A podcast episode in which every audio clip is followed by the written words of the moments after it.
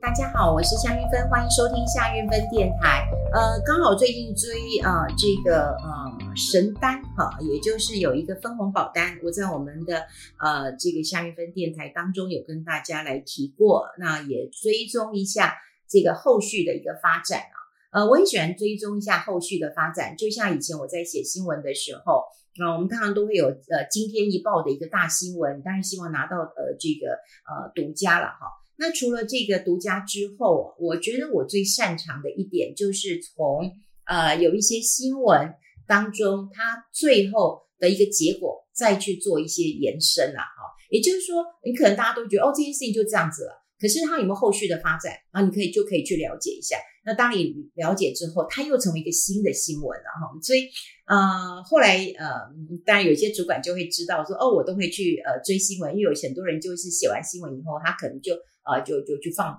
呃，就换别的新闻。那我不是，会追一下哈。我觉得这也是，呃，我很喜欢，就是什么事情你要有个追追根究底嘛，哈，你要了解一下，你要明白一下。我觉得，呃，这件事情对我的，嗯、影响，呃，还蛮大的哈。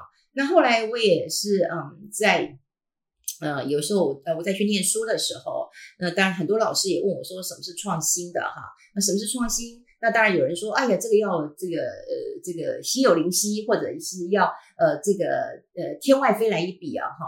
那后来我就觉得不是哈，我觉得有时候创新就是在原来的事情当中能够做一点改变，我觉得它就是一个创新。如果你没有在一个基础上啊，你没有一个基础上去做一些改变的话，那我想天马行空也未必每一个人都可以做到的。好，总之就是。呃，之前我们有提过了哈，就是在投资型保单，那么呃告一个段落之后呢，整个的呃我们保险市场呢就开始在呃招揽这个分红保单了哈，所以就出现了一些乱象。不过这一次呢，这个呃金管会的出手其实是很快的，很快的。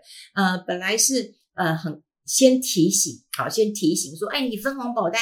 呃，像我们上次的电台的这个夏韵芬电台里面就有提到说，哎，那个分红保单呐、啊，你要先注明啊，不是你买以后立刻就分红啊，哈，然后你这个分红到底是怎么分的，你要先讲清楚。我觉得金管会已经盯上了啊，然后就讲说，哎，你要照规矩来，但还是有人就是不受呃这个规矩的哈，所以呢，我们看到呃最近一个新闻就是宝成，那么他被这个金管会三度提点之后呢，哇。他在这个呃，只好就赶快紧急的把他这个爱美心这个外币的终身寿险就呃下架了哈。那当然后来市场传说哇，这真的是一个呃呃只卖十六天的短命保单了哈。那为什么会盯上这个呃保诚呐？哈，为什么会盯上保诚呐？哈，呃，其实。呃，就几个问题了哈。第一个就是，其实保诚是国内哈，就是卖分红保单卖的非常非常的呃好好的一家这个呃寿险公司了哈。不过呢，它在呃今年周呃金管会啊，就是在抽检的时候呢，就发现了几个呃问题了。也就是说，你要卖这个呃保单，然后呢，你并没有讲得很清楚。后来呢，市场呢就。呃，把它炒作成儿童神单，好，儿童神单，然后大家就讲得非常非常的神奇，甚至有一个文宣，哦、呃，就就被呃送到保险局手上了。那保险局看这个这个这个文宣，他就呃就疯了哈。像有一张这个爱美丽，哈，爱美丽的文宣，就只有几个字，就是十年缴六十六万台币，哈。那就大概两千美元嘛，哈，那你十二年可以领回一百万，哦，那它有一个高分红的试算表，那内部的 IRR 哈，就是内部的报酬是五趴，哦，五趴，那这张保险到底保什么？那当然就没有提了，没有提了哈。那后来就会呃发现到说，哎，这个保诚自己把这个爱美丽就下架了。不过这商品呢卖了，听说卖了三个月，然后卖了两万张。那后来呢，呃，在八月底的时候呢，保诚又把这个爱美新上架了哈。那这个爱美新上架，他们就认为说，这根本就是爱美丽的复活啊，就是之前被下架的那一个啦哈。那金管会有讲啊，就是说，那之前都提点过你了啊，你怎么没有连这个保单一起来呢？你现在好才又推出一张类似有共同问题的保单了哈。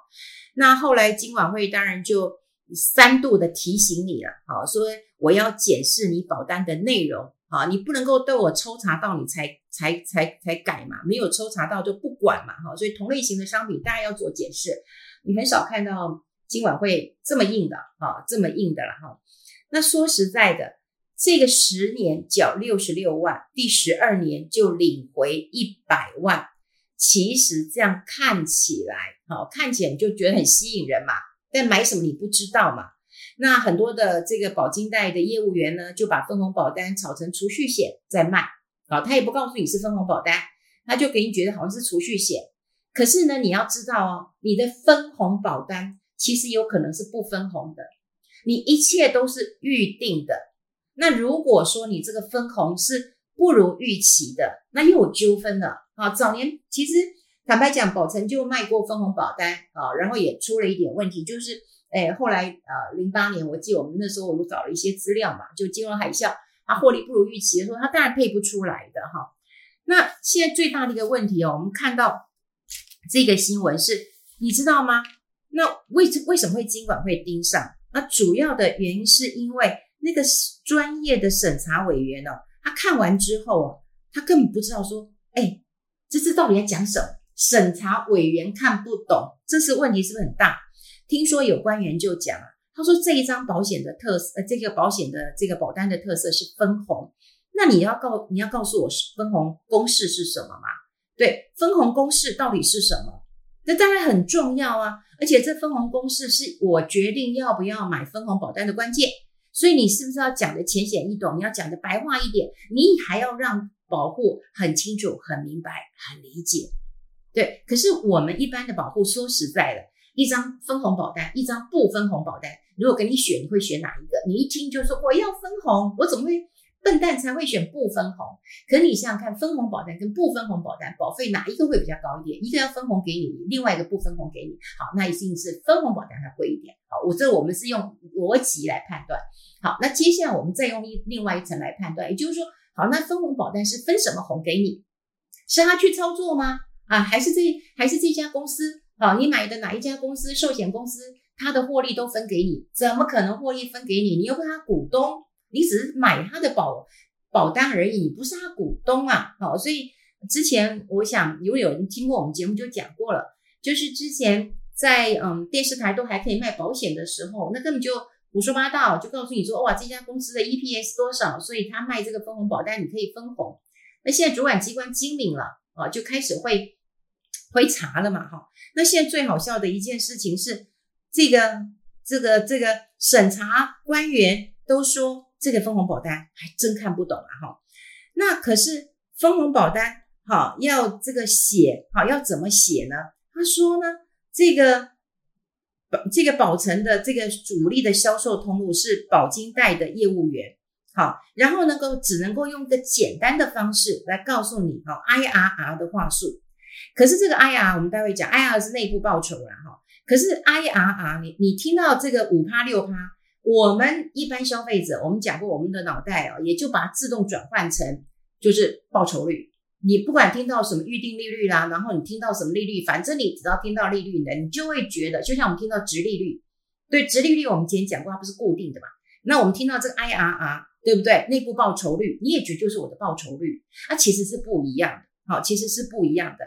所以，呃，这个这个这、一般你讲 IRR 五趴，那你这明明就是分红保单。可是你就会觉得，哎，IRR 五趴，然后你呃五年多少钱，十二年可以拿多少钱，你就觉得它是一个储蓄型的保单，也就是呃你也不能够说它不让你呃搞清楚，或者它有意骗你，那是不是有要要到骗这个地步？我觉得是是严重了哈，也就是说是不是骗？哇，这骗就就就严重了哈。那有时候一知半解算不算骗？有些蓄意的呃曲解啊，或者夸大优点。呃，这个缩小缺点算不算骗？好，一知半解算不算骗？我们这样好好讨论的。但说实在的，如果你只是这么简单的讲分红保单，一听就很爽。再讲内部报酬，哇，五趴，好，然后就告诉你说，哇，你只要十年缴多少钱啊？缴六六几万，十二年领回一百万，但他没有告诉你，这个可这是可能拿到一百万，可能你有可能拿不到啊，这不是保证的。这如果是保证，我们每个人都去买了嘛？这世界上会有穷人吗？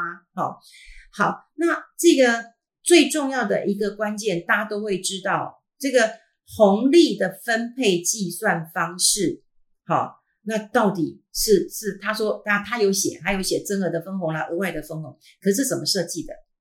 好，那当然了，如果你你要我写啊，他可听说了，那官员说，哇，那个数学公式一堆啊，因为他们有精算师嘛，精算师很厉害，精算师要会算。精算师还要算到不能够让保险公司倒，也不能让公司赔钱，对不对？那精算师的薪水很高的。好，所以你现在看到哦，你现在看到的这个分红到底是怎么分红的？我必须讲啊，这个分红啊，一一就就算我数学不好，我看不懂这些公式，我又不是精算师来讲，它并不是那么透明。好，大家可以想见，它并不是那么的一个透明。而且你想想看呢，我们只是在买保险的时候，其实。台湾一直有一个问题啊，就是听到分红保单你就觉得很开心，储蓄你就觉得好像自己赚到了。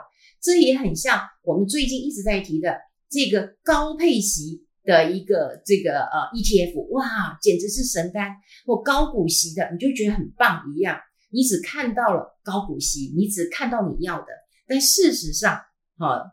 我上个礼拜我做一个节目啊，在在中广做一个节目，其实引起了很大的一个回响。那很多人也在称赞我，但很多人骂我说：“谁敢找你来这个这个这个置入节目啊？”我说：“那我也不用置入啊，因为我说的是事实，你要能够接受，对不对？如果我说的不是，那麻烦你来指正。好，所以我最重要的目标就是告诉大家，人当然有弱点。人是有弱点的，对不对？你听到分红很开心，你听到高股息配配息高兴，听到先拿钱是高兴的。可是你没有办法去算一算，说，哎，到底我我是赚还是赔？我只是希望你把最后那个理性抓回来，因为毕竟这是我们的钱。如果这个钱是会影响到你的这个生活费、你未来的退休金的，你现在说啊，我赔钱没关系，我再赚得回来。可是如果你你你你你以后没钱了，你赚不回来了，这钱当然是你的保命钱啊，所以你当然要把它搞清楚。好，所以呃，不管你想要用白话或浅显易懂，我都建议大家先把它搞清楚，它的本质到底是什么。你不要以为会赚你就拼命去买，这是不好的一件事情。好，这个内部报呃报酬率呢叫 IRR。那当然，它是一种衡量投资收益的一个方法，它跟年化的报酬率的意义其实是相同的，哈，是是很像的，因为我们就要把它换算成一年好的一个报酬率，就是年化的报酬率，哦，这是相同的。可是大家要知道，哈，就是我们去算那个报酬率的时候，比方说我们啊，这个放十年，那你一次放个十万、一百万，跟你每一年好这个放个十万，那你这样累积起来。这个年化的报酬率，这个 IRR 就是不一样，好，就是不一样。所以简单来讲，IRR 好，它是在计算你不同时间啊、呃，你在不同的时间、不同的现金投入啊、的情况之下来换算出你的年化报酬率。严格说起来，在买保险的时候。我通常也不赞成是用 IRR 或是报酬率去做一个设计，因为保险就归保险。如果大家听很久的 Podcast 就知道，保险就是归保险，投资就是归投资。你要把保险当成去投资，因为保险它有它的好处的。好，我必须讲，不管它的寿险的好处、医疗险的好处，那当然你说它有投资好处，我也可以说有啦。比方说你买投资型保单，你转换这里面手续费，这当然也是有的。可是我比较喜欢就是。你单纯的去看这件事情，所以如果保险就是保险，投资就是投资的时候，保险去用用 IRR 计算，我也不是那么赞成的。好，所以大家一定要知道，我们在看到这个保单的时候，不管通路怎么招揽，它的保险怎么呃设计，虽然让你浅浅浅显易懂，可是问题是你真的不知道他在呃搞什么鬼，因为你真的不是那么清楚的时候。我真的建议大家不要轻易好就去买，买了以后后悔。就很多人讲说，哎，我买以后，我第二年不是应该分红吗？没有，他十年以后才分红。对啊，你十年以后，万一你需要用钱的时候怎么办？